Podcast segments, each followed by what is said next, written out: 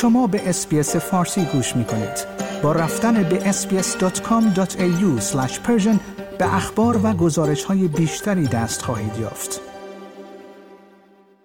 منابعی در دفتر نخست وزیر بریتانیا گفتند این که آنها قصد دارند سپاه پاسداران را در فهرست گروه های تروریستی قرار بدهند به طور کلی واقعیت دارد. آنها به بی بی سی اعلام کردند که این تصمیم به زودی اعلام نمی شود و هنوز باید به جزئیات زیادی از این مسئله بپردازند. حضور سپاه پاسداران در فهرست گروه های تروریستی به این معنی است که عضویت در آن یا تبلیغ آن می توانند در بریتانیا جرم محسوب شود. روز گذشته روزنامه بریتانیایی تلگراف برای اولین بار خبر داد که دولت این کشور قصد دارد سپاه پاسداران را در فهرست گروه های تروریستی قرار بدهد.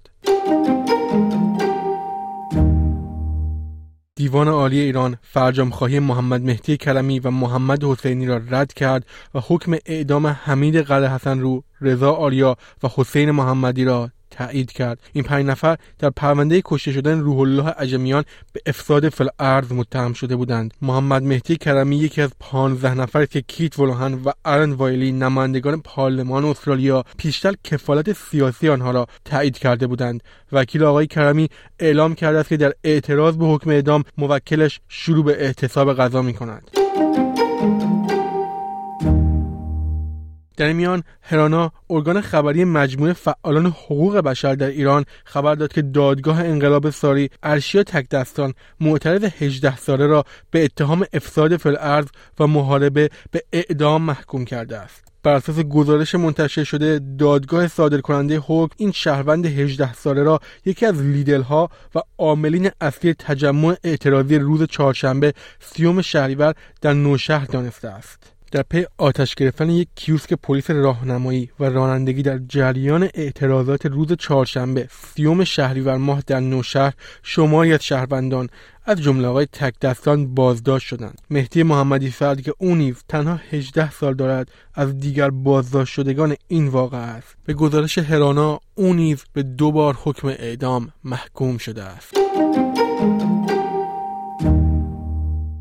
سارا خادمون شریعه. شطرنج بازی که در مسابقات جهانی شطرنج بدون هجاب شرکت کرد. در پست اینستاگرامی با اعلام اینکه پناهنده کشوری نشده است نوشت هنوز هم ایران خانه اول ماست و قطعا در زمانی مناسب به ایران باز خواهم گشت. این در حالی است که پیشتر شایعاتی مبنی بر پناهندگی خانم خادم الشریعه منتشر شده بود. روز گذشته رویترز گزارش داد که بعد از مسابقات خانم خادم الشریعه تماس تلفنی از ایران دریافت کرده و به او هشدار داده شده است که به ایران باز نگردد. منابع نزدیک به این شطرنجباز ایرانی بدون توضیحات بیشتر به رویترز گفتند که بستگان و والدین او که در ایران زندگی می‌کنند نیز پیامهای تهدیدآمیز دریافت کردند.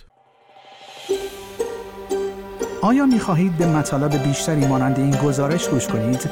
به ما از طریق Apple Podcast، Google Podcast، Spotify یا هر جای دیگری که پادکست های خود را از آن می گیرید گوش کنید.